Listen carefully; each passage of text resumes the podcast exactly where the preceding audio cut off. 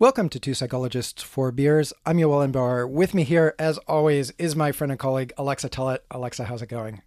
Hey, Yoel. I'm doing well. How are you? I'm good, but we do have an interloper here today.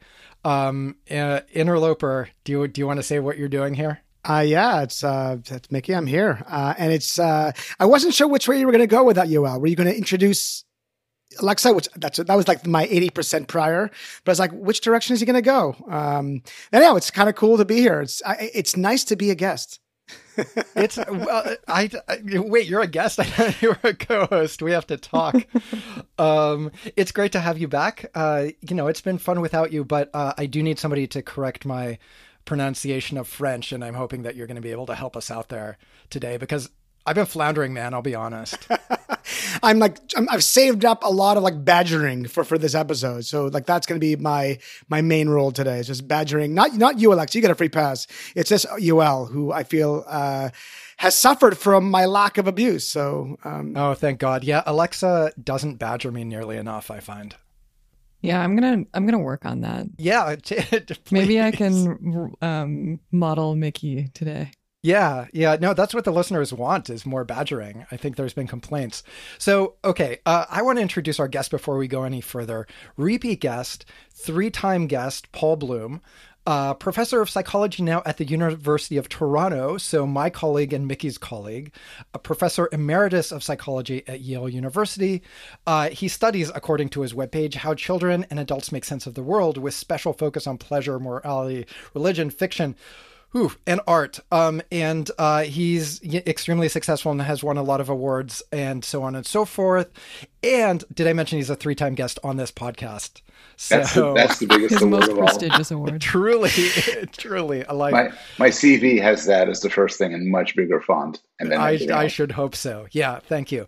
So so I I always forget about uh, drinks, and we we need to do that immediately so I don't forget. And Paul, you mentioned off air that you actually made a special trip to the liquor store in order to to prepare for the show. So please bring it on. I did. So so this podcast, and I I am a, a big big fan, both its earlier incarnation and its newest, um, has a very loose definition of what counts as beer. So I think the last time Alexa brought over a milkshake. Um, Mickey probably brought marijuana several times. Um, but but and, and and the last time I was on, I went I went for whiskey, but I decided to to sort of hew to the spirit of, um, of the podcast. I'm holding this up. It's Jameson, which is a whiskey I enjoy, but it's stout edition. So apparently, this whiskey is somehow brewed in beer barrels, making it a sort of a hybrid, a, a, a Island of Dr. Moreau uh, mix of whiskey and beer. So that's what I'm going to be working on tonight. Right, the whiskey that shouldn't be. Well, that's... we appreciate you hewing to the theme even as you subvert it. Mickey, do you want to go next?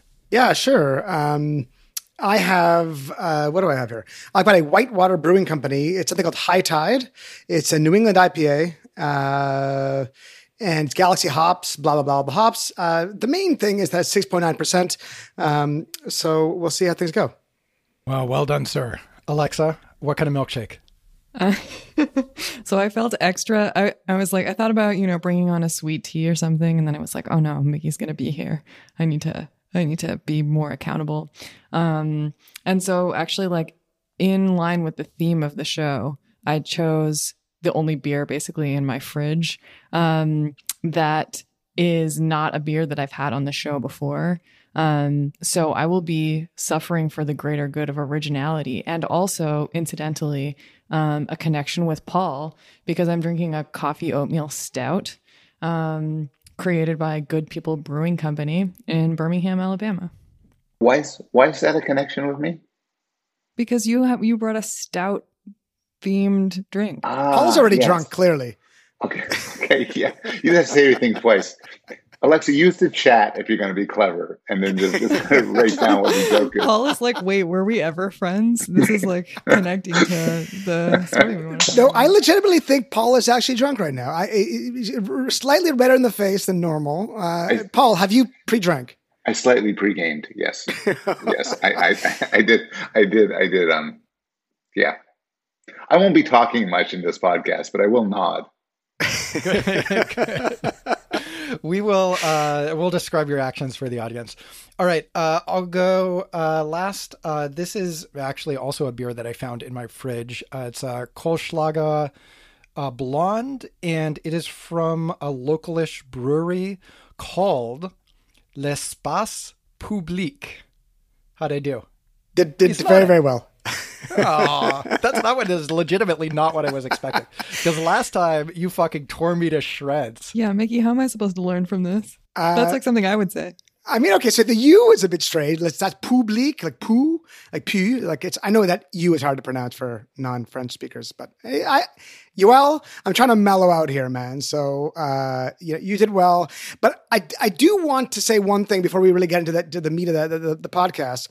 And Yoel, you have been the standard bearer for beer drinking since I left, and I I don't think I'm prouder of anything. Uh, I've got two young children as well, but this is, you know, this is like a highlight achievement right here.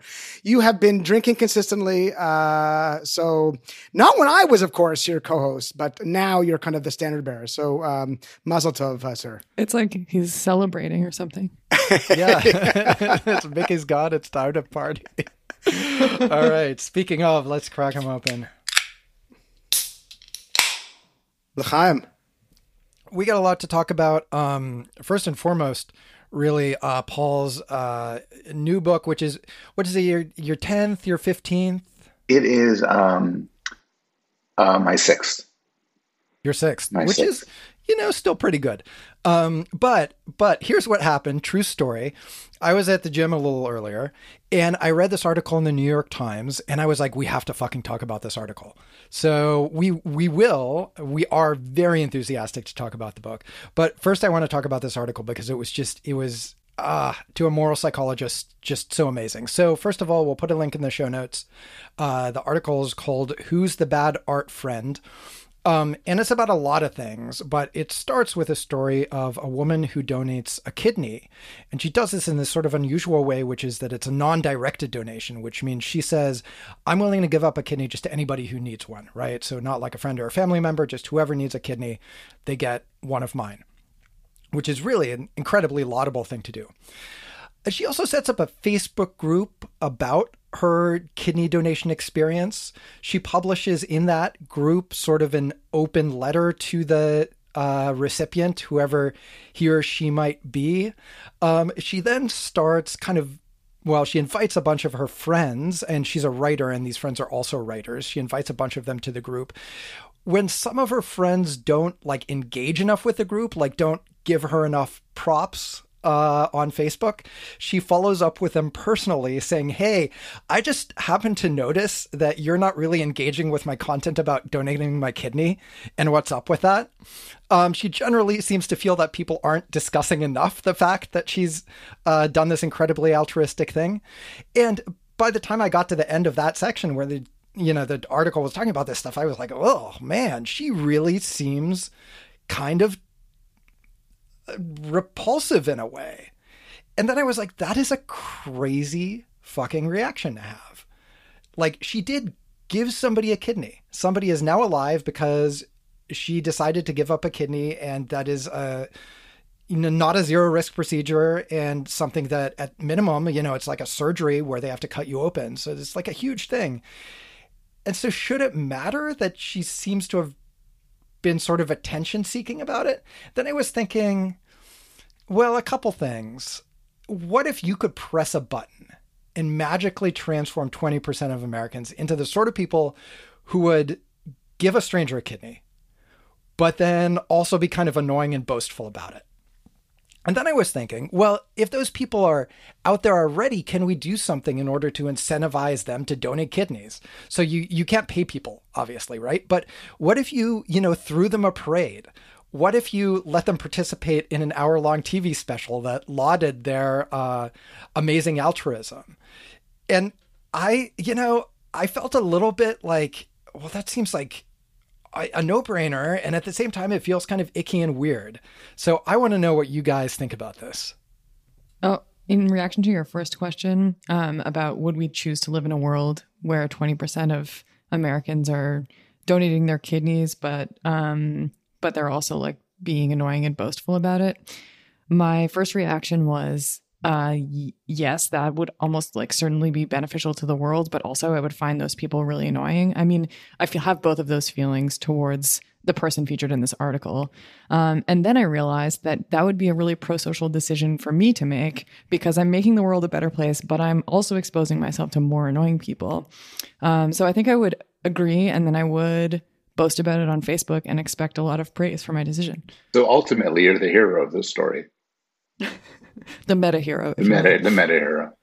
So it, I mean, this goes back to discussions of virtue signaling, which you guys have had, which I think we all have had. And th- there's an argument I've heard, which is a bit, which I always struck me as somewhat legitimate, which is if you're going to do something virtuous, like give away a, a kidney, sure, you should boast about it.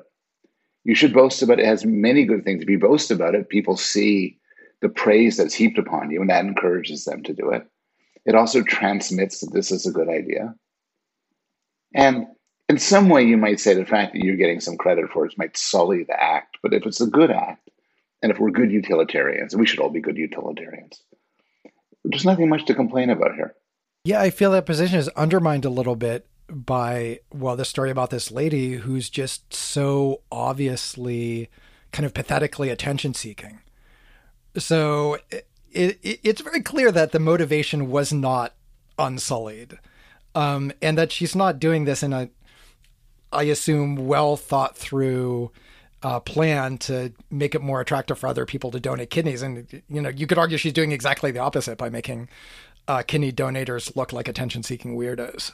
She did say at one point that the biggest moment in the whole thing wasn't giving the kidney away, it was passing the psychiatric exam that she had to take so she was mentally fit enough to give her kidney. And she was like, wow, I spiked that. Like the point at which you're worried about failing the kidney psych exam. Yeah. So uh, some of the themes of the story reminded me of, uh, you know, I, I, learned, I, remember very little of my Jewish education, but one thing I do remember is, um, you know, the, the ancient uh, philosopher Maimonides from the 12th century, Jewish philosopher, who kind of, he arranged um, pro-social acts along a continuum of virtue. Um, you know, so just giving is virtuous and that's good and should be encouraged. Um, if you give to someone and um, they you know you don't you don't know who you're giving to uh, that that's even more virtuous. And then if you not only do you not know who you're giving to they don't know who you are either. That is the most virtuous.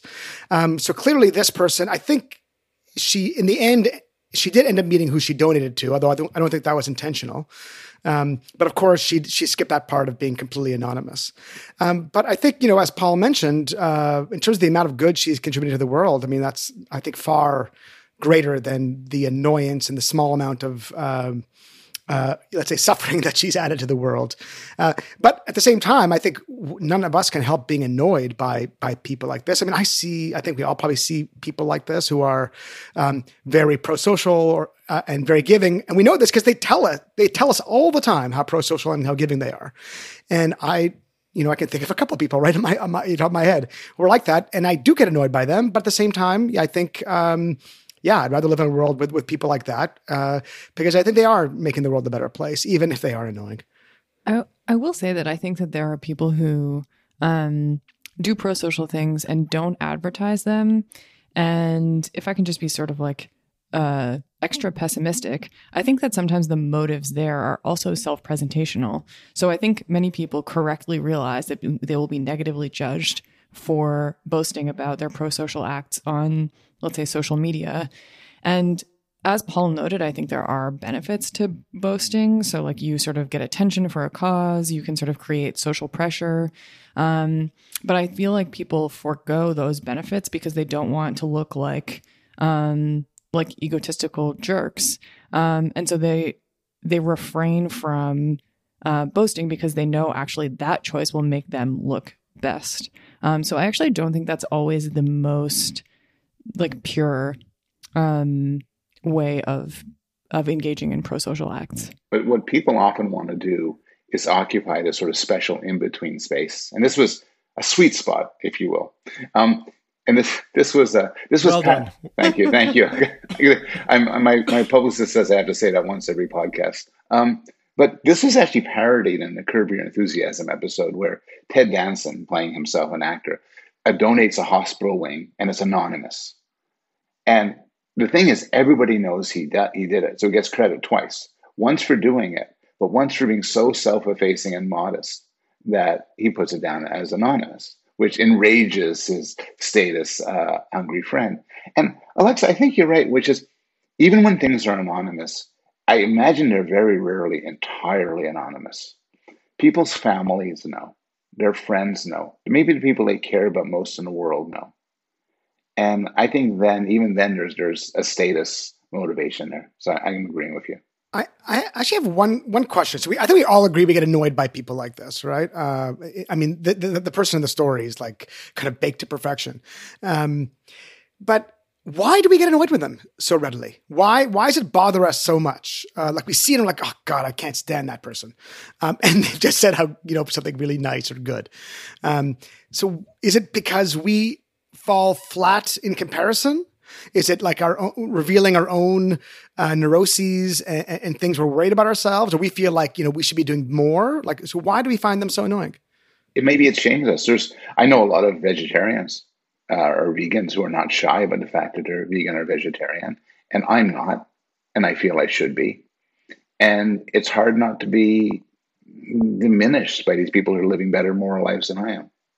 Yeah, so I think that's definitely part of it.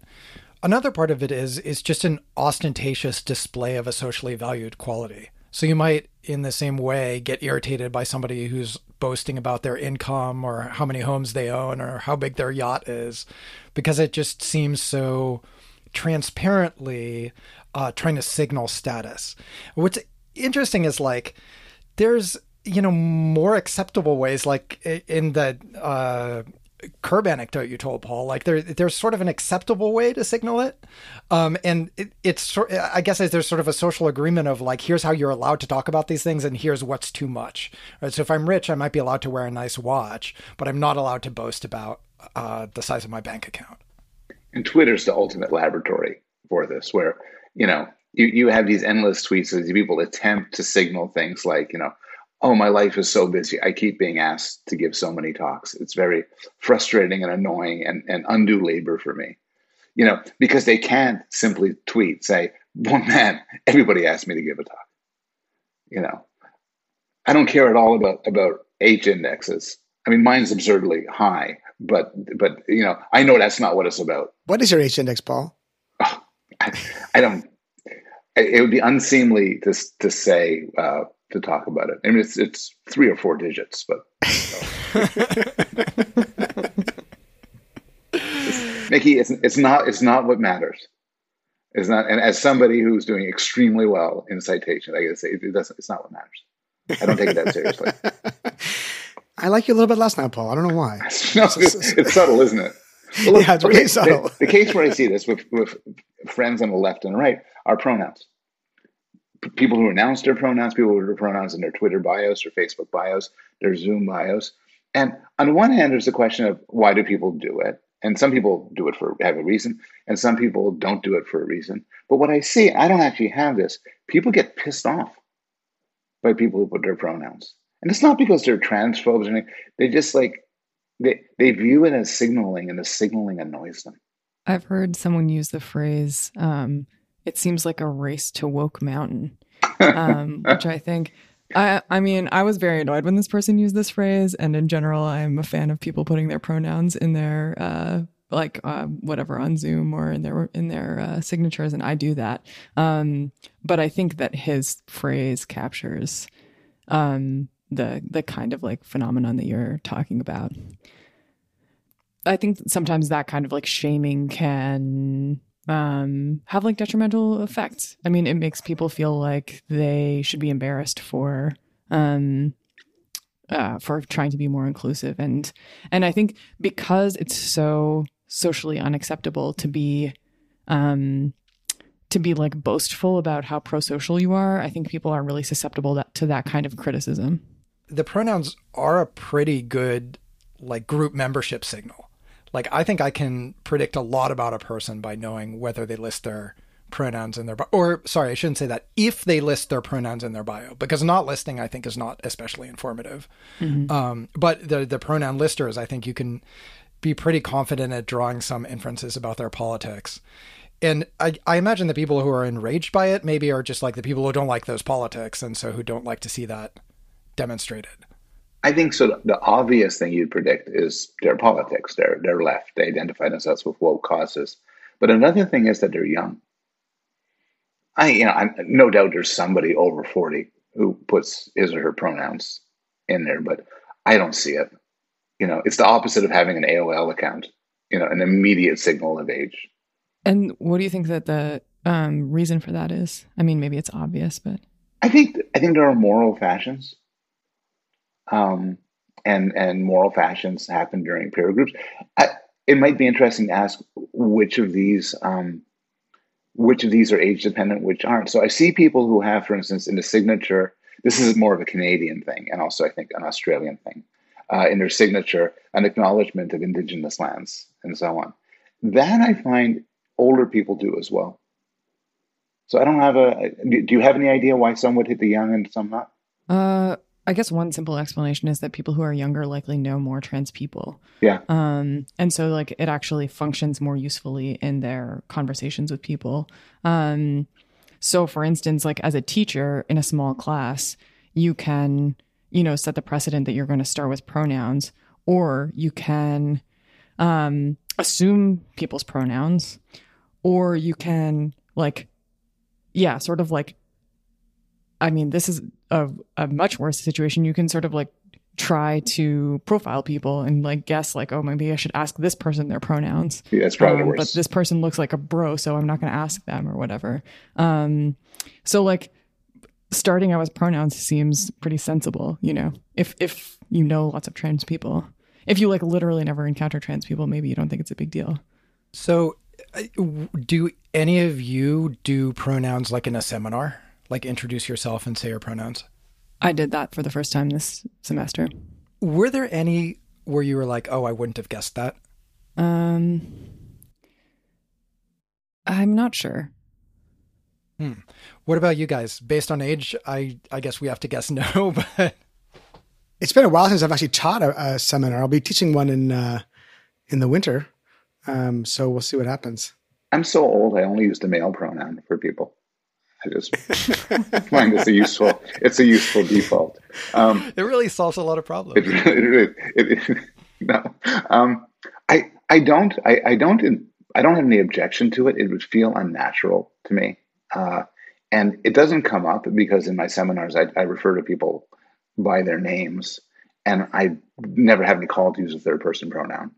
I would I would say, does anybody want to respond to Allison's comment or something? Or Ben, you seem to be disagreeing with this. So um, I probably would consciously avoid using pronouns, but it's not difficult for that sort of context. Is there research on whether transgender and non-binary people actually appreciate this? Because I can see it going both ways. I, I- can see like that you don't actually want attention drawn to that. I guess like so one of the reasons for um making it more ubiquitous that people include their pronouns I think is like sort of similar to people's use of partner, right? So that like if if people generally use partner um then you can no longer like use that to make assumptions about gender and things like that. Um and so if people generally use like indicate their pronouns then you don't like automatically assume that if somebody indicates their pronouns they're you don't assume anything about whether they're trans or not. Yeah, honestly, that's a weird one to me because the the argument for partner suggests that there's something wrong with having a same-sex partner, right? Like why why why would that be scandalous information that you don't of want course out there? right but Right. but if you're if you're talking about like conversations about outing um an ideal world nobody's worried about being outed um but of course some people are worried about being outed Yeah, it's just in the spaces where you convince people to use the word partner instead of husband or wife. There's nobody who's going to be offended or upset by the partner being a same-sex partner, right? yeah right I mean, a different solution, which wouldn't apply to the outside world where the rules are different, both in academia, is just use they for everybody. Yeah, I find that so awkward. You know, so the SSHRC, uh, sorry, the Social Sciences and Humanities Research Council is a Canadian funding body. Their guidelines for writing uh, recommendation letters now suggest that you use the singular they. So Susie is an amazing researcher. They have 10 first author papers in psych science. And I find that so awkward. Like, I think it's fine. It, it, it sounds fine to me that this isn't a moral judgment. I'm just saying, like, you know, my aesthetic reaction or whatever. If you use they for somebody where their gender is unknown or unimportant, oh yeah, student wanted to talk to me after class. They were curious about whatever, right? Yeah. But when I'm talking about a specific person whose gender is known and is it's almost always encoded in their name, it's so weird to me to use the they, and it, it just feels super distracting. And just by the way, raising it itself might misgender people. I can imagine some people would not want to be referred to by they. They, the, those individuals are very identify themselves explicitly as male or female, and want that acknowledged. I'm very invested in my masculinity, as longtime listeners uh, can can assure you, and I would be enraged. I would I would flip out and start breaking shit if that wasn't acknowledged. You know, I've actually I've actually been using they in the the plural they for, for a really long time, just because I I I hated alternating between he and she. So just like just keep it like on like ambiguous and and but I I so I totally am at ease with that. Uh, I find it a bit more confusing uh, when it's they and then singular they. Um, it's ter- it's it's terrible writing, and in the real world, it's terrible. People are not accustomed to it. Um, there's issues of what sort of uh, number to match it. You don't want to sound like Cookie Monster, you know. They is hungry, but but the plural sounds weird too. Yeah, I don't know. I think conventions like that change pretty quickly. I think you get used to it. It's it, it's an interesting psycholinguistic question I will to the death say introducing new pronouns is a disaster. You'll try it over and over again and, and it fails. Z and Zud and everything. Even Ms. has this dramatic attempt from like decades ago, largely fails. It's just, it's very hard to introduce new close class terms. The co-opting of they is an open question, whether that could be that could work. So it's now APA style that you are allowed to use singular they um, like in the case where gender is unknown or doesn't matter. So if the participant was confused, they were walked through the procedure again. And I think that's great. Like I'm perfectly happy with that. Can you imagine what a life what a life what a life it is doing APA style? Like like you you die and there's St. Peter and he says, What have you done with your life? I tried to, to really mandate the rules for when people publish in our set of journals. Yeah, where does that actually? Do you know who sets these rules? I I actually have no idea where these come from. I don't know. I think it involves the Vatican. That's just a conspiracy theory. If we're gonna, since since we're talking about this, by the way, I have a point about trigger warnings. So because you know, apparently we're not talking about my book. That's okay. no, no, we're just um, trying to get you canceled. Let's just get it out but, there. But there was an article in the New Yorker, and, and the New Yorker is doing some interesting things, going over data suggesting that trigger warnings uh, don't aren't actually good for people. They they um, and in fact they may actually have negative effects in some cases. But my take on it, and I want to bounce it off you guys, is I'm actually in favor of trigger warnings in most cases, not silly cases, because it seems like a basic form of politeness. If I have a bunch of people, particularly a captive audience, I'm going to say something that's going to be offensive, you know, talk about rape or cannibalism, which is shocking, and I'm going to show a video or something it seemed like perfectly good manners to tell people ahead of time, hey guys, this is what I plan to do. And so I don't mind trigger warnings in the classroom. I don't mind trigger warnings for HBO. You know, the show comes up and it says, you know, violence, nudity, drug use, you know, so I turn it off because I don't want to see that. And and it's good to know. So isn't there a politeness argument for trigger warnings? It, Scott Alexander said there's a libertarian argument, which is treat these treat people as in some way consumers and make them informed. So I I've read about this research purporting to show that there's negative effects. Um, my feeling is it really matters how you do it. So I can see a trigger warning that really emphasizes to people. Now, some of you may have had traumatic, terrible experiences. Therefore, you are extremely fragile and you can be hmm. expected to be re traumatized by even the slightest reminder of that experience a trigger warning like that, yeah, I could see how that might actually make people worse off. Something like what you're saying, like, hey, just a heads up, we're going to see some gory images in a minute. I I think that's 100% fine. And it's like you said, it's just polite. Maybe even, you know, I'm going to tell you when it's coming. You might want to turn your eyes. What's what's wrong with that? I have a thesis as to why trigger warnings uh, might not be great. Um, and it might act as a good segue to actually talk about your book, Paul. Oh, thank And that God. is that we we are depriving people of suffering, and and suffering is meaningful and good, isn't it? That's a very good segue. That's a very, that's a very good segue. Wow, it's almost like you've podcasted before, Mickey. That's, that's, I mean, th- to be honest, what I what I really want to do is list like five more culture war topics that I think we should like talk about and and like make sure we definitely get canceled for. Uh, but I also think probably best to talk about suffering and, and why it might generate meaning, um, and you know really get get to your book, which I don't even think we've even named. So it's the, the sweet spot, the pleasure of suffering, and the search for meaning. Um, so uh, when we when you guys put the podcast up, could you start it now? Could you just?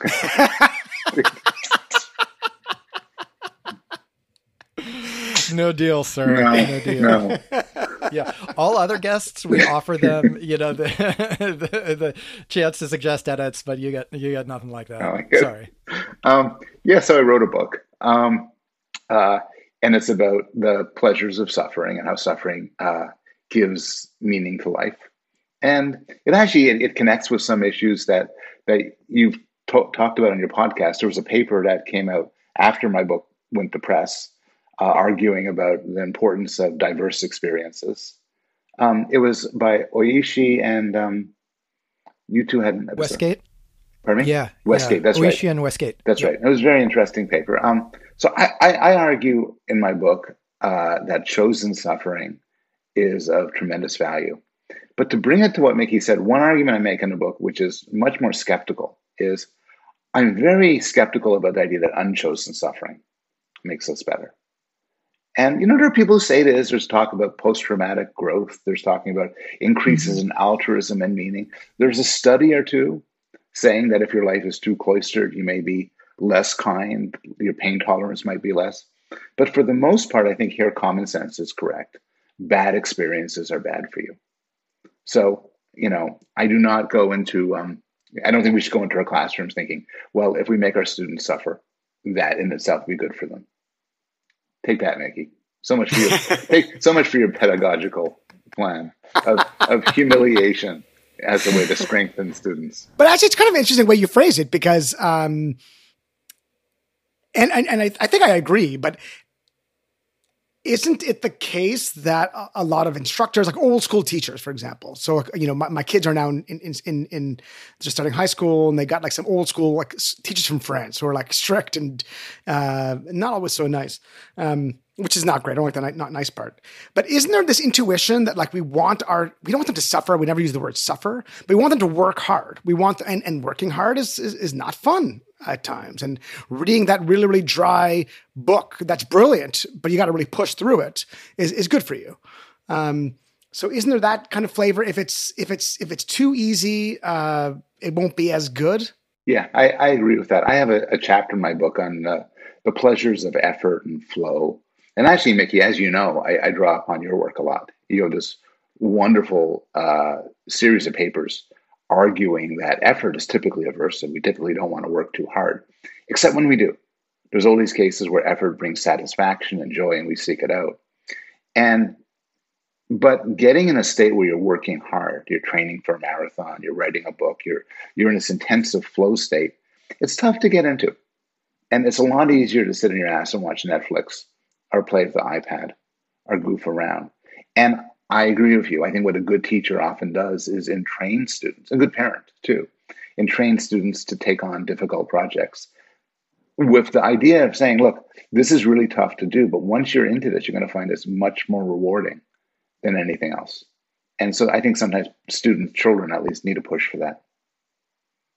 So, so far, I feel like you guys have been talking about suffering in the service of attaining some goal. Like, I don't like this, but uh, having this tough instructor is going to make me better in the long run. Or, I don't know, I hate running, but it makes me healthier. Yeah. Um, and you know, I mean, I, I do think there's a lot of interesting questions there, but to me, the more interesting question is what about suffering that's actually pleasurable? So suffering that you kind of like for its own sake, right? So you you you have this term pleasurable suffering, which seems Yeah. kind of crazy, and maybe um, is uh, is a little more consistent with your you know reputation for uh, contrarian takes than uh, bad things are bad. Uh, so maybe you can tell us about that a little bit. Like, wh- what is that, and uh, why is it less crazy than it might sound? So I have I have two separate takes in the book, um, and and I agree with you. The fact that we suffer in order to get goals, you know, we wake up in the middle of the night to feed a baby, we uh, we go to doctor, we don't feel like it. You know, that's obvious. That's every hedonist understands we suffer in order to, you know, to get greater pleasure. But there's two claims running through the book. I originally wrote the book because I was interested in exactly what you're talking about. Why do we sometimes get pleasure from suffering? Just low level pleasure. Why do people like going for a hard run or seeing a movie that makes them gag or cry? You know, they don't see a movie, a horror movie, and say, "Oh my God, what a horrible mistake!" You know, I should have never seen it. I didn't know it's scary. They say, "I love it because it's scary." Um, why do people engage in sadomasochistic sex? Why do people take hot baths, really hot baths? And so those were the puzzles that really interested me. And here, my guru is Paul Rozin, who um, who who had thought deeply about it and um, and coined the term benign masochism. And the first half of my book explores that and has all sorts of theories. I, I, I don't think there's a single answer. I think sometimes we, we get pleasure from suffering because of its signaling functions, which we talked about before. Sometimes I think it's contrast, where we might mm-hmm. undergo a lot of really bad stuff because when, when it stops, it feels so good. Sometimes I think it's a sort of escape from the self. And I think some sexual masochism is well explained this way. It's a way of sort of getting into an, another, an altered mind state in a way. So I talk about that. Um, but then, and that was what the book was going to be about. I, I was, book was going to be called The Pleasures of Suffering and be done with it. But then as I did this, there were all sorts of things I, I, I started thinking about that don't fit the paradigm. The choice to have kids or go to war or seek out difficult projects. Or I don't know, start a podcast. Um, it's just involves suffering and pain and it doesn't, in the end, give rise to pleasure in a simple sense, but people think it's part of a life well lived. So, in the second part of the book, I argue that suffering isn't merely the cost we pay for other things, rather, sort of part and parcel for what we see as a good life. And so I argue that in the first part, suffering is relevant to meaning, but sorry, to pleasure. In the second part, I argue suffering's relevant to meaning and purpose and, and a life well lived. And that's the argument in the book. I wonder if I could follow up real quick with that. Um, so, I mean, I, I buy your argument, but I, I, why? Right. So, Viktor Frankl, you know, by by an objective account, had a horrible life. I mean, at least his early life. He, he you know, he uh, was in a concentration camp. Uh, I believe his wife uh, was murdered, um, and he found some way to like rationalize what happened, and and and he ended up, you know, being very productive and and, and you know, producing lots of lots of good research, etc. So he had a you know good life in the end, uh, but was his life more meaningful because of that suffering? Or what if you know we had a you know counterfactual? What Viktor Frankl you know lived wasn't wasn't in Europe but was in the U.S. and didn't have to didn't have to go through that that you know terrible ordeal. Um, would his life be less meaningful uh, because because he didn't suffer? My interpretation of Frankl's book was not, and, and I mean the question still stands, and I'm, I'm curious about your takes on it, but um, was not that he was saying that suffering brought him meaning. It's been a while since I read this, and I read this at your recommendation, Mickey. So it was like in grad school. Um, but that meaning can help you survive through suffering. Um, so my takeaway from that book was like that he got so much meaning from his relationships with people and from his love of his wife and things like that that he was able to withstand like terrible suffering. Um, but like I said, it's a long time ago, and maybe maybe there were other themes of like the suffering contributing to the meaning. That that's closest to my answer. So, Mickey, it's a, it's a good question, and so, and people would give you different answers to this, but my answer again here is going to be boring. That say Frankl's life would have been better, and no matter how you slice it, if he didn't go, end up in Auschwitz and in Dachau, if if his career wasn't destroyed, if his parents, his wife, I think his brother, weren't brutally murdered that's just bad shit. And and there's you know, and people could try to make good out of it. And I'm not saying it's impossible, but it's like sometimes somebody gets hit by a car. You could all tell a story of oh, as a result of this, he gets in better shape and whatever. But the truth is, getting hit by a car is bad, and psychological trauma is bad. So that's not what I'm saying, and it's important to pull that apart. But what I am saying is a good life, and Frankl himself had this good life.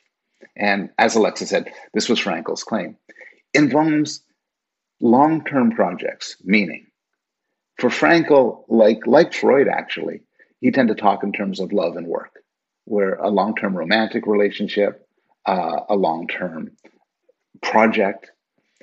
But if you seek out these long term goals, these difficult struggles, they will come with suffering. It's just it's just um, almost a law of nature that that that anything worthwhile will be hard. It, it's true for everything like the mundane things we do, like write papers or start podcasts or write books. Um, and it's true also for, for raising children and, and for being in, in love. Um, there's always the risk of loss. And even when you don't have loss, I mean, having children, having having a partner, even having friends, it's by, by throwing your hat in the ring, you're going to suffer. And the suggestion that Frankl makes and that a lot of other people make is um, maybe suffering isn't good in and of itself, but it's a necessary uh, correlate of things that really do value, that do matter. Does that answer your question, Mickey? I, I mean, I think it does. Um, but I'm not. I'm not satisfied yet. Good. uh, and the reason I'm not satisfied is that if I understood you correctly, it seems like what you're saying is that the good things in life, you know, are hard to reach, right? So, you know, the, the you know, there is a correlation between suffering and reward. Um, that's because you know to get that good stuff. I mean, not for everybody, of course, but for for for most of us, uh, to get that good stuff, you have to work really hard, and working hard can you know ha- you know entail some sort of suffering. Um, but is it so? In other words, I guess my question is: Is it that um, is the suffering at all necessary, uh, or is it just that to get the good stuff you need to suffer, or to try, or to work, whatever, whatever, whatever you want to replace with suffering there? I think it's a great question, and I I could kind of duck it by saying that I think there are times where we really seek out the suffering. There's a certain sense of mastery, which just involves, by definition, um, suffering, and then and then conquering it. You know, C.S. Lewis, who we talked about before, talked about fasting, and fasting is very different from someone takes your food, away from you. Fasting is when you choose not to eat, and there's sort of a sense of pride and satisfaction in fasting. Um, I think it's an intrinsic part of scary movies and, and thrillers and tragedies that you suffer. So some cases suffering itself is necessary. You can't do without it. But I would actually agree with you more generally, and maybe you think this is sort of a, a, a something which in the end you don't want to buy buy into. But but I think we we are wired up through culture, through evolution, through whatever, to seek meaning, to seek sustained relationships, and so on. And these inevitably come with suffering. But it's not the suffering we seek out. Training for a marathon, I trained for a marathon many years ago, and it involved a lot of suffering because I'm horribly out of shape. And I didn't do it because I wanted to suffer. But if I didn't suffer, there'd be no point to it. Nobody, nobody plays the game and wants to lose. But if you can't lose and you can't worry about losing, the game loses all satisfaction. I mean, so I, the idea here is like, uh, could you, w- what would you prefer? Uh, actually training and running the marathon, including all the suffering and pain, or, you know, skip that part of your life and just get to the literally the That's last right. five seconds of, of, running the race. Um, I suspect most people would, would, would choose the former. I suspect that too. This goes down to um, the Nozick's experience machine and other sort mm-hmm. of philosophical examples. But most people, I think, wanna don't want to just have an experience. They want to actually do the thing, and they want to work towards it. Um, I am my so so um, my partner and I. I'm using the term partner. My partner and I um, uh, went to see Avengers Endgame, and um, and, and which is very good, by the way. And before there's this commercial, and I'm sort of eating, you know, eating M and M's, watching a commercial, and and there, there's a people walking down the beach, and then like a voice comes in. Um, imagine a dream, and a story, and I'm saying, what the hell is this? Because it's an amazing parable, and it's an ad for Scotiabank or something. I, and I, so I go home and I Google it, and it's this. It's a story by Alan Watts, and I'm telling it to you, Mickey, because it's your story. It's the story that you started out with which is Alan Watts says, imagine you, you're sleeping and you're in a lucid dream. You could live whatever life you want. He said, wouldn't you choose to have fun? Wouldn't you just have pleasure, have every every romantic thing you'd want, every victory? And suppose you live a life of 85 years in that dream. And you wake up and you have your day, then you go to sleep again, and you have the same opportunity. Maybe you do it again. But at some point, you would say to yourself, it's too easy. Let's throw a challenge in. Let's throw an obstacle. And for it to be an obstacle, um, you you can't always you can't be confident you're going to surmount it. It doesn't count. And you would throw more and more obstacles, more and more troubles, anxieties, difficulties. And in the end, perhaps you know you should consider maybe this is the life you're living now. And I find it very moving and kind of right. Paul, you brought up the experience machine uh, a minute ago. Can can you just say the thought experiment? Yes, famous thought thought experiment by by um, Robert Nozick in his book Anarchy, State, and Utopia. He imagines a machine where if you plug yourself into the machine, you will spend the rest of your life plugged in there till you die a natural death, and you will imagine living an amazing life, a life of accomplishment and glory and sex and love and everything of value you could imagine. You will live that perfect life, experience that perfect life. Though in reality, of course, it's a the matrix is another example. Is you're just plugged into a machine, kind of rotting, and um, and and uh, Nozick says, well, nobody would want to be in that machine. You know, everybody wants to live a life. Nobody wants to be a meaningless blob. And he took this as a refutation of hedonism. And I like this. I think it's a good refutation of hedonism. Having said that, not everybody has the same intuition regarding the experience machine. And maybe when I'm done with this, I, I could ask the three of you what, what you think. Um, I love this uh, this Twitter dialogue I quoted uh, from this where you know it begins by saying Nozick says I have this machine that could give you any satisfaction in the world, and the guy says, "Well, strap me in." And then Nozick says, "But you don't understand. It's not genuine." And the guy responds, "Bye, nerd." And you know, uh, and and Felipe de Brigard argued that that more people would do the machine than you would think. There tends to be um, a status quo bias. So right now you're living on Earth in a real world, and then suddenly you wake up in a room and you're told, um, and you know, we'll flip it now. You wake up and you're told you've been in an experience machine. Do you want to go back in? And now that's kind of different. So maybe we don't want to go into the experience machine just because we're risk averse and we're in a world as to this. But in any case, the fact that some people, like me, and I'm curious about the three of you, wouldn't plug into the experiment machine, I want to have relationships and projects, not just think I do, suggests that we aren't pure hedonists. We don't just want pleasure, we want to make a real difference. So who wants to go first and answer the experience machine question? I'm I'm happy to go first. So I really like that you included this status quo bias mm-hmm. uh, confound because I I knew the experience machine thought experiment. I didn't know this critique, and it really resonated with me. So like I I do this in my uh, classes sometimes i'm like who would sign up for the machine and there's always a couple like enthusiasts who are like yeah plug me in but most people are like no absolutely not and that's my intuition too um, I don't want the fake thing. I want real life. But now I imagine yeah. they wake me up and it's like you're not, you know, Yoel Inbar, somewhat successful uh, academic. You're actually, Arguable. I don't, some, you're some schmo, and you're uglier and less healthy and poorer and less successful and all of these things. And uh, and now should we plug you back in and we'll erase your memory of having been woken up? Uh, I feel conflicted. Yeah. I it definitely like I feel the pull of like, well, no, I I want what I'm used to. I so actually, I think that you you don't Alexa, you don't buy that? No, I mean, I guess I'm just not sure that it uh, weakens it as a critique of hedonism. So I have the same intuitions as you, Yoel. Like I wouldn't want to go into the experience machine if it's like maybe I'm not fully understanding the status quo, like flip scenario. But in the classic experiment, I wouldn't want to go into the machine. I want to stay in the real world and like you know in my life that's full of suffering.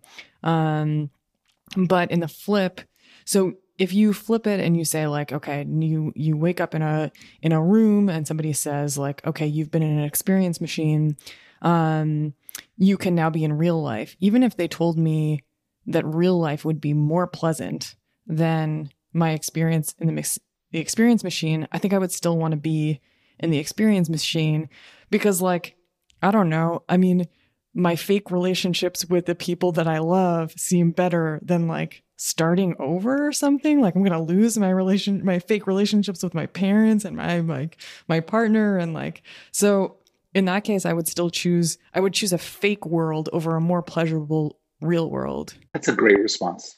That's a great response. Because i would i would too. If, if i was if people say they you know i'd say oh i want to go back to my sons and my partner and then the person says you realize no such people exist these are just just neural fizzlings. And we can give you a much happier life here. I would like say, plug me back in and wipe out the memory of this fucking conversation. yeah, right.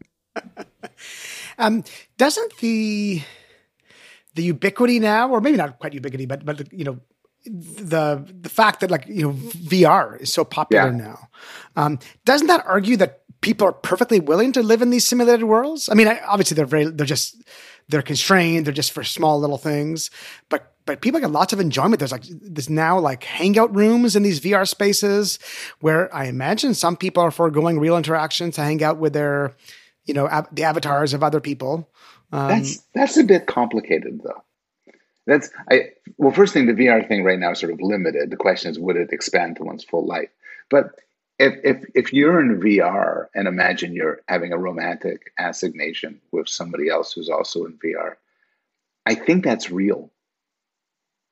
No less real than our conversation is a real one. Mm-hmm. Mm-hmm. But, yeah, that's but, true. But Mickey, you, your point is right. Forget about VR. Think about heroin. Like there are a lot of people who um, who want to blot out their lives because they get tremendous pleasure from chemicals. And certainly, if I was in a maximum security prison, now even a minimum security prison, and Robert Nozick walked by his machine, you know, I'd, I'd scream, plug me in, plug me in. So we are all speaking from a, a, a, a position of privilege where our lives are good enough that we could say we'll trade off meaning and relationships to pleasure. I hurt myself today to see if I still feel. I focus on the pain, the only thing that's real. The needle tears a hole, the old familiar sting. Try to kill it all away but I remember everything. What have I become? My sweetest friend. Everyone I know goes away in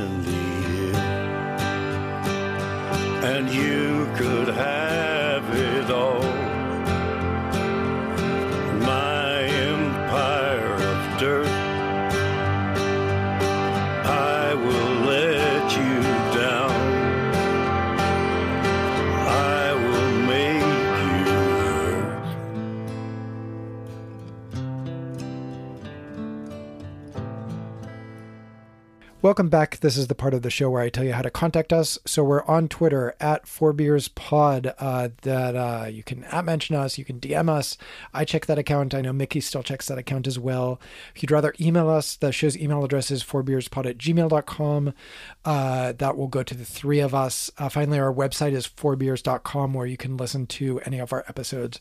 Drop us a line there as well if you like if you're enjoying the show, our request is that you please rate and review us on Apple Podcasts or the podcast platform of your choice because it helps other people discover the show. Uh, let's see. Anything I've left out, Mickey or Alexa? Sounds good. Or I guess Paul. Do you, oh, you're fine. I've left anything out? I'm good. Oh, thank you. Um, let's see. Let's do a quick round of what are we drinking. Paul, are you still on the uh, I, I am themed. still on the Jameson, and it is excellent. Um, I don't know why my face is beet red. I'm just glad this, this is just coming out in audio. Likely excuse.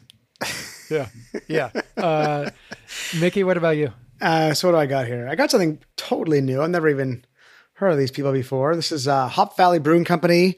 It's something called Bubble Stash IPA. Uh, yeah, I don't know. I don't know where I picked this up, but I, I, I have it, and we'll tr- check it out. Mystery beer, my favorite. Alexa, what about you? Um, on the theme of getting rid of the the gross alcohol in my fridge, I have a glass of Gallo Family Pink Moscato. oh my god, what even is it? oh. looks terrible. That's suffering. It's very pink. It's almost as pink as Paul's face that's oh, that's very pink indeed. Low blow, but also accurate. I actually don't. I actually like. I love rosé, but Moscato. Oh god, that's so sweet. Is it like a dessert yeah. wine? I don't even really know what that is. Not quite. It's it's sweet rosé, basically. I see. I see.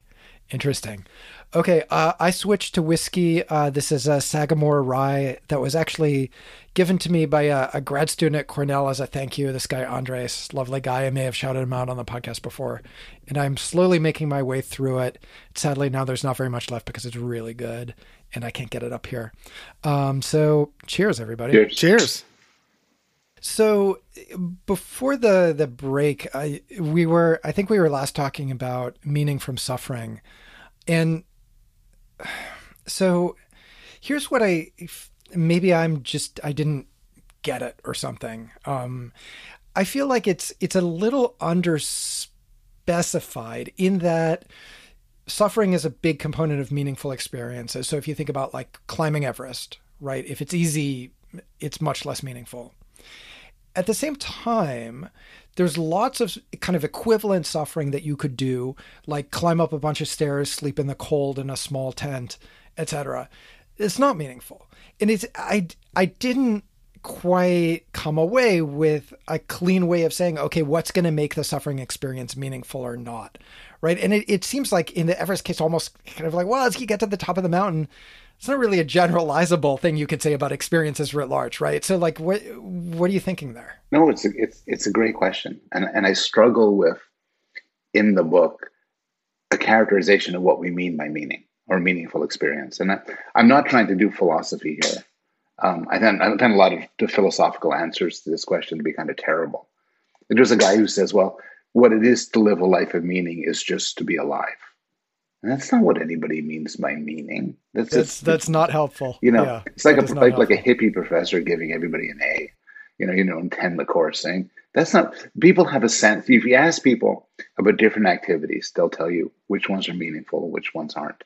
If you ask people to living a meaningful life, they'll answer you, and this will reliably correlate with other aspects of life. You ask people about meaningful jobs, and the, the answers they give you make sense. The most meaningful jobs are being part of the clergy, being a social worker, being some sort of physician, um, being an educator. And those are difficult jobs involving so so con- struggle and anxiety. I think I think the best closest thing we could get to a notion of a meaningful pursuit is it has to take some amount of time. It often has a moral or spiritual flavor, but it doesn't have to. So climbing Mount Everest might not. Um, it has to have involve obstacles and a distinct goal. Um, and it has to make a difference. It has to have some sort of impact. The impact could be social, where a lot of people are saying, Wow, I can't believe you did that. So, this is the sense in which climbing Everest would count as a meaningful goal, or running a charity that feeds poor children would count as a meaningful goal, while standing in my office and walking in 1 million circles wouldn't. Even though the 1 million circles is plenty difficult, takes a long time, and involves a lot of suffering but you'd say it's not meaningful because what's the point? Does that seem crudely to be? Yeah, yeah, no, I, I, I think that the social aspect there is really interesting. It's like there has to be some community that agrees that what you're doing is important or worthwhile. Like it doesn't have to be everybody, right? Yeah. There's lots of people who can think, oh, that's dumb. Um, like if you really want to perfect a Civil War reenactment, let's say, I think a lot of people would, would say okay, dude.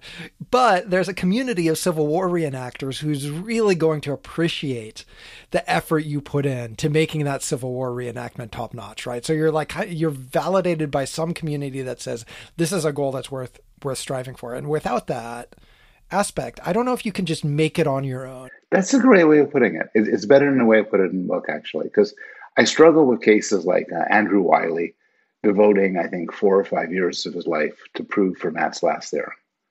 And this was a very non social activity. He kind of did it just by himself. He didn't want people to know about it. But it was difficult. It took a long time. It had real value to some community of people, but also was sort of treated by this community as a really tremendous and important goal. So even though he didn't work with his community, um, he had a community, a sort of community, virtual community applauding it. Same with something like Alex Honnold doing his free climb up El Capitan. You know, he did it by himself, but but there's a community is that this is really important. Yeah, I mean, it's kind of what we do, right? We labor on things that, I, I mean, you know, your work, Paul, aside, but for most of us, we're writing papers that uh, most people could not care less about. And we're doing that for a very small community of people who might read them and like them and that makes it feel meaningful. I'm going to take a segue to um, and your last episode on academic fraud and, and link this. This is a crazy segue, but, but I'm very pleased with myself to Diederik Stapel. So, one of you said he didn't read Diederik Stapel's autobiography, where he described his academic fraud. But, but I did. It was translated into English. And he was talking about why he did what he did. And basically, he said he was tired of doing work that nobody paid attention to, that nobody thought was valuable, nobody thought was meaningful. And he thought he could leapfrog this and and do work. And sort of the, the low level way of thinking about this is he just wanted praise and esteem. But I think the reason why he did his fraud and why people do things like that a lot is they want to be doing meaningful work, work of value. And I know that sounds like a paradox, why you know why would you cheat wouldn't that strip your work of value? But i don't think people see it as a paradox. I do think people see themselves as revealing a deeper truth. Is that too much of a segue? Is my jameson catching up to me? No i i we encourage that. Separate and, questions. And, and i like that. That that sort of raises for me the question of whether um whether this like sense of meaning is sometimes illusory, right? So you said, like, oh, the cynical way of viewing his actions is that he's seeking prestige and status. And I would agree that that's what he was seeking.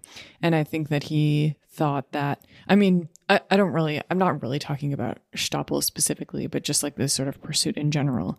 Um, and that those things were meaningful inherently to him and are meaningful, like, or or we use those as proxies for meaning in our life pretty frequently. Um, sometimes, and then actually, I think this is a great example uh, when the actual meaning has been stripped from the thing, right? So you just have praise and recognition. Yeah. There's nothing meaningful left in the thing, and we still, um, we're still drawn to that. Yeah, I I like this idea of meaning going awry because I I think that you, at first blush, you might say meaning is a good thing. We want to enable people to maximize it. But I, to me, it almost feels like it's morally neutral. Like I think there's plenty of people who derive meaning from furthering goals that are terrible, right? So the, sorry, Paul, you want to jump in here? No, I agree. I, I think you guys are making some deep points, which, you know, um, Mihaly Csikszentmihalyi, the guy who thought up flow, talks about flow states. But at one point he says, you know who had a lot of flow? Adolf Eichmann, the architect of the final solution. He would he had a big, audacious plan. He worked obsessively on it. He got lost in it. He was totally focused. This this hit all of the angles. It was a long-term plan of tremendous difficulty, which would have an impact on a lot of people, for millions of them, killing them. And and so I think meaning in this sense is, is, is amoral. And so the question of how to live a meaningful life, part of my answer is it should include suffering, is separate from my question of how to live a morally good life. And I think we should keep them separate. I mean, the I think the way psychologists define meaning these days is, you know, those things that bring about, you know, a sense of purpose, yeah, um, a sense of significance in the world, um, and also uh, it makes sense for you and the world. So it offers like a coherence in the world. Mm. And in fact, I think Alexa, you and I, when we when you were in grad school, we worked on that last part, the coherence aspect. Um, but I think you're right. There's nothing inherently good or bad with that. There's nothing inherently moral or immoral with that. Um, you can have your own. Um, you can ascribe meaning to things, yeah, like like you said, that are that are downright evil. Um, so yes, it, it seems to be value, value neutral. But I want to I want to go back to what you were saying, Alexa, about kind of this this this illusory quality um, to it, and and I guess I'm struggling a little bit with like whether that should be guiding us, right? Um, so I imagine, uh, like let's say a hypothetical example here, like a an idea would be, you know, someone gives uh, money, just clicks away, you know, and is rich and, and gives like a, a thousand bucks, um, and you know, did a lot of good. Uh, you know, with a thousand dollars, many meals can be bought, lives can be saved, etc. And then you have someone who, um, uh, you know, works, you know, and volunteers in a soup kitchen. Um, also does lots of work, um, and, and also is meaningful. But like, it, it does seem like it does seem to me like the person who worked in the soup kitchen and maybe helped you know a handful of people will feel that that is more meaningful work than the person who, let's say, objectively actually helped more and, and did, did, actually contributed more good to the world. Um, so is meaning just like this kind of subjective, almost like egoistic feeling that we have? Like, oh, I'm doing something good. Um, and it's not necessarily reflective of whether you actually are contributing positively or whether you all are building something. Um, yeah, I guess I'm struggling with like whether that should be guiding us to what we should and shouldn't do. Yeah, just to jump in and add to that, um, and then maybe we can give it to Paul. Uh, there's some great work by Chris Olivola and colleagues showing that people prefer to suffer for charity. And so if you're going to do an activity um, to uh, to earn some money for charity, you want it to be something that's really painful right? It's not like uh, sponsor me to lounge on the beach for charity. It's sponsor me to do do it an unpleasant run, um, and and that's actually reflected in like people's preferences of what to do, right? They would rather do the unpleasant thing. Um, there's a kind of a martyrdom aspect to that, but I think that this idea of meaning actually explains it pretty well. It just feels like a more meaningful experience if it's unpleasant. That's right. And then there's the flip side. What it's the other side of the same coin. George Newman and Daylian Cain have done some work on what they call tainted altruism. It turns out you take somebody who's doing really good work, helping out at a homeless shelter and making people's lives really better. But he's doing it because he kind of likes this girl who works there and maybe trying to like get some close to her and talk to her and everything. And all of a sudden it goes out the window and people say he's a jerk. Even though he doesn't do any, there's nothing bad about his intentions towards the girl. Or take a case where somebody's doing wonderful work, but they're making a profit from it. People would re- prefer somebody who does nothing. This is the real cases of, of, people who raise money for charities. Guy Daniel Pallotta raised money for charities for AIDS and leukemia, raises an enormous amount of money, took a salary. The amount of money he raised, you know, was way more than a salary, so he was definitely doing good. And people, when you ask about him, say, "What a jerk!" You know who's better? A guy who does nothing like me. And I think I think this is these are perfect cases where our sense of what's meaningful disengages from morality. And this is a thing that Peter Singer and effective altruists talk a lot about, which is we tend to really valorize the person who joins the Peace Corps or does sacrifice, does this, and and mock or be disgusted by the hedge fund manager who gives $10 million to this cause or that cause. And it's because our moral sense aren't isn't calibrated to results, it's calibrated to judgments of character and this connects to judgments of meaning. And so I think a, a, uh, too much of a focus on meaning for ourselves and for other people could really lead us astray. I'll also say something else, by the way, maybe more more constructive or more, just riffing a bit off what Alexa said, which is you could have people in the very same job, and some people love it and some people hate it. I, I think there are few jobs better than being a tenured professor at a really good university. But in the last five years, I've had three friends quit and go off and do it and retire or do some do other things. And there's a million ways to characterize what distinguishes this and what distinguishes people who love it versus people who hate it. But I think we get some real purchase if we say some people take meaning in it and some people don't. And it's not hours per day, it's not your salary, it's not even even fully how much respect and how kind people are. It's that the kind of work we do, it's really easy to have a crisis where you say to yourself, why does this matter? And if you start thinking, why does this matter? You're, you're getting close to wanting to find another means of employment. So either you find meaning in it, you say, yes, my little studies that only four people read and may not replicate. Still, I'm adding a brick in the wall of science. Or you focus on other aspects of the work, you become an administrator, you become a teacher.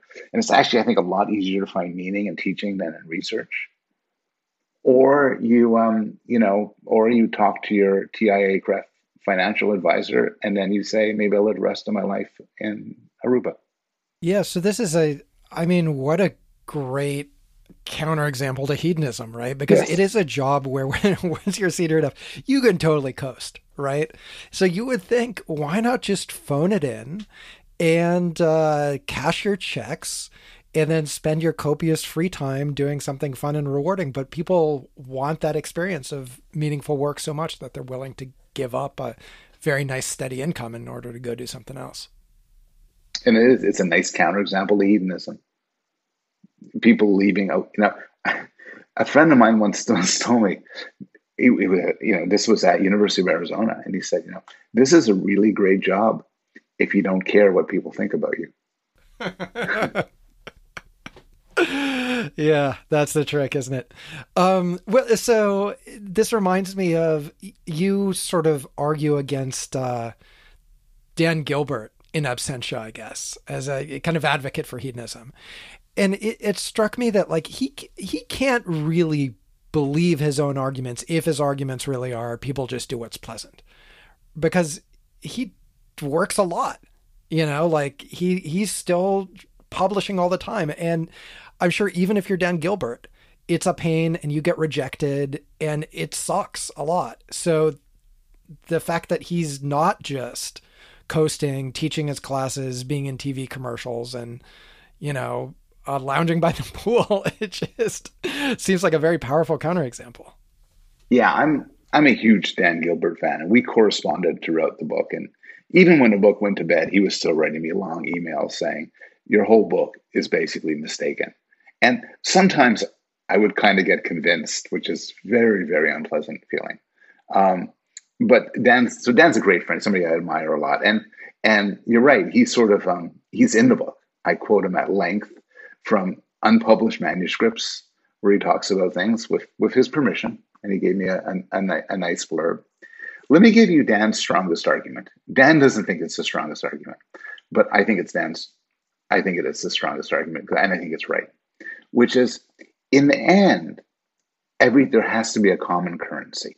So if I am deciding either to hang out with my good friends and get drunk and have a wonderful time versus my elderly aunt is in the hospital and I should go visit her and spend some time by her bedside, however miserable that is.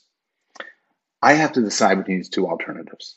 The only way to coherently talk about making decisions is you have to give them value in some sort of common currency.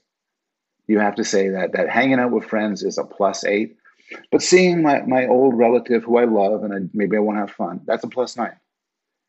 And Dan would say that common currency he wants to call happiness. Mm. And so, and if you believe that and you accept the way he calls it, all we want is more happiness. But some some people right? Yeah. Well, the common currency argument, I think, is not. I think I think it, it's substantive. Calling it happiness, I think, is is circular. But but his point is, to some extent, um, I would argue that deciding whether to to um, to eat some pizza or give money to the poor or um, choose to work on my book are three different things satisfying three different appetites. And I really do think that that's true. But Dan's argument is at the end, because we have to choose between them, they do have to have a common currency. You give this counterexample, so I'm not going to pretend I came up with it, but it just doesn't seem to add much to me. If you're like, why did that soldier jump on the hand grenade in order to save his buddies? well, he thought he would be happier. You know, it it just doesn't uh, it doesn't resonate. It it doesn't add anything to to label it that way. So so this is part of where I'm not arguing against Dan because Dan's much more sophisticated than that. But but there's there's arguing against somebody less sophisticated. You often get into arguments like this. Somebody says says everybody does something for ple- does everything they do for pleasure. You say, well, what about you know a guy who gives up his whole life to to care for his dying grandmother? He does it, doesn't he? Yeah. Well, you must like it. And that is, I think, as Alexa said, it's just circular. It's just saying, by definition, I'm going to say, if you do X, you do X for pleasure. And then draw the conclusion we do everything for pleasure. But to put it another way, if you want to define pleasure so broadly as to include all human pursuits, then hedonism is true, but it is entirely empty and uninteresting. I, I want to make sure I understand Dan's argument because because if I do, isn't it? It's a similar argument to what I was saying before the break. I think, which is unless I don't like the term happiness either. I don't, I don't think that makes sense. I think it makes much more sense to talk about it as value. Yeah. Right. Um, so I've got option A and option B. Um, option A is will give me two units of utility, two units of two units of value. Option B will give me eight units of value, but also will take five units of effort or five units of pain or suffering. So logically, I definitely should pick option B because you know, uh, net value, it's higher, even though it, it does incorporate some cost, some suffering. Um, so that seems to be a very similar argument to what I was saying earlier, which is like, hey, it's just that the things that are really, really high value sometimes or often entail work or suffering of some kind or another. Um, and that I think I I buy. I I buy it at some level, but I would push back on it by saying that I think our meaningful pursuits are a special case of how the pluses and minuses add up. So if, if I say I, I, I really would like some pizza, and that's an eight for me in utils, but I have to walk two miles in the freezing rain to get it, that's a minus five. And maybe I'll do it because it's a three, and that adds up. And a lot of life is like that. A lot of you just, you know, you do that math. But for some things, like um, deciding to run a marathon or having a child or falling in love, you can't subtract the suffering away from it because then you lose the experience. The experience itself is, is defined in terms of having the suffering. And that I think changes the computation a bit. Right. So, like in the pizza example, the pizza situation gets better if you remove the minus five walk in the cold or whatever. Um, but in like a having kids situation, um, the experience is like either, either nonsensical or cheapened if you subtract the difficulty. I see what you mean. Yes. Like, so I watched a John Wick movie to take a kind of a lower level example, and it's very upsetting at the beginning when he killed his dog. But you're being foolish to say if somebody says, I have an idea how they could have improved the movie, they could have taken away the scene where they killed this dog and just got to all that shooting at the end, which everybody loves. And they, because no, you don't enjoy the shooting unless you have the killing of the dog. I'm assuming everybody has seen John Wick. If obviously you, you got to assume a base, a basic sort of vocabulary when you're talking. Cultural competency. Cultural competence, right? I only watch it like recently, so I feel I'm just recently competent. Uh, well, let me summarize. They kill his dog, then he kills them all. and it's very sad when they kill his dog. You don't want to see that part. There should, there should be a trigger warning. So one thing I'm curious about is I, I totally buy that for these experiences, uh, running a race, raising children, that there is some optimal level of difficulty. And if Yeah. it's too easy, you feel like it's not real, right? But then w- where does that, if you will, sweet spot come from? Because I, I can imagine that, you know, if you're like, well, do you want the world's most difficult child? That you know screams Yeah. through the night for, Yeah. for the first five years. People are like, no, no, I will take an easier child. That's a great question. I because I agree with it. I think there's some things that are just too hard. I think they're too hard. You regret having taken them on. You're miserable. Uh, usually, we have a very high high cognitive dissonance ability for having kids, but but in other dim- dimensions, we quit, or we say, "I did it, but I regret it." Um, I'll, I'll also note that uh, Alexis, the one person here, has not yet said the word the sweet spot. Um, it's just, it's just, it's just, it's, it's, it's in the contract, Alexa. But, but I don't- have my integrity. to think to just just just hold just hold off on it. But but also you know, you're asking a question I never thought to ask, which is in some way what I do in my book, based on all sorts of is reconstruct what people want. I don't think I've ever I've, I've never done. I don't know if ever ever anybody's ever done somebody who's about to have a kid, and you ask them, how much do you want of happiness, guilt, grief, anger, shame, disappointment, you know, gratitude, blah, blah, blah, blah, blah, including a bunch of negative emotions. And my bet is that people will actually load up on the negative emotions. People know enough to appreciate this is a full experience and this is a value and so on. It's very interesting what, how high people would put it there and, and whether there's individual differences in this.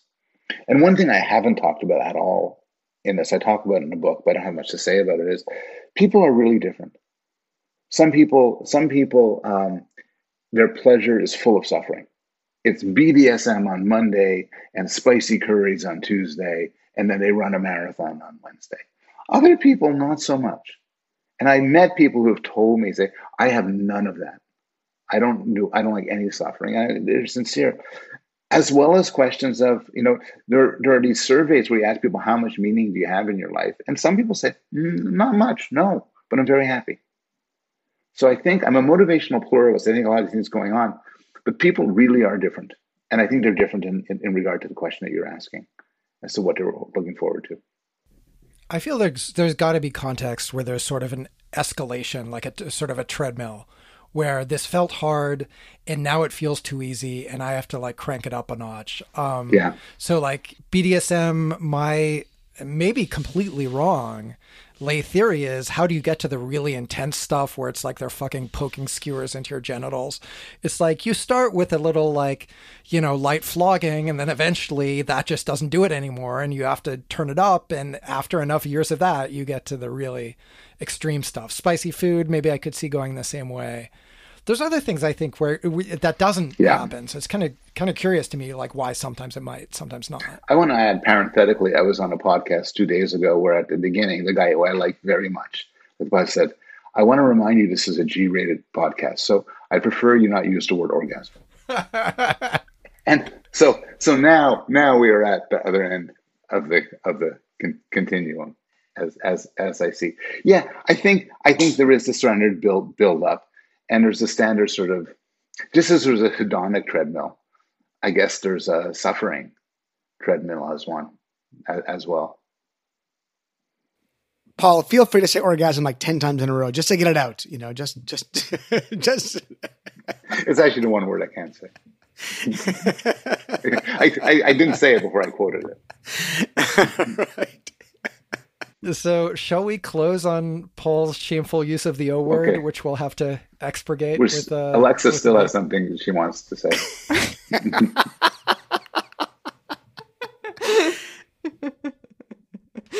She's not going to do it, man. She, I feel like I feel like you refraining from saying orgasm was like the perfect time actually to slip that in. Be like, what's your objection with you know talking about the sweet spot? But oh, there we She go. did it. There you go. you got it. You got it. All right. Well, now we can all go home uh, satisfied. Paul, thank you so much for joining us. Thank you, thank you guys so much for having me on. I mean, this is this is like my my. I love this podcast, so it means a lot to be here. Actually, thank you guys. Thank you all.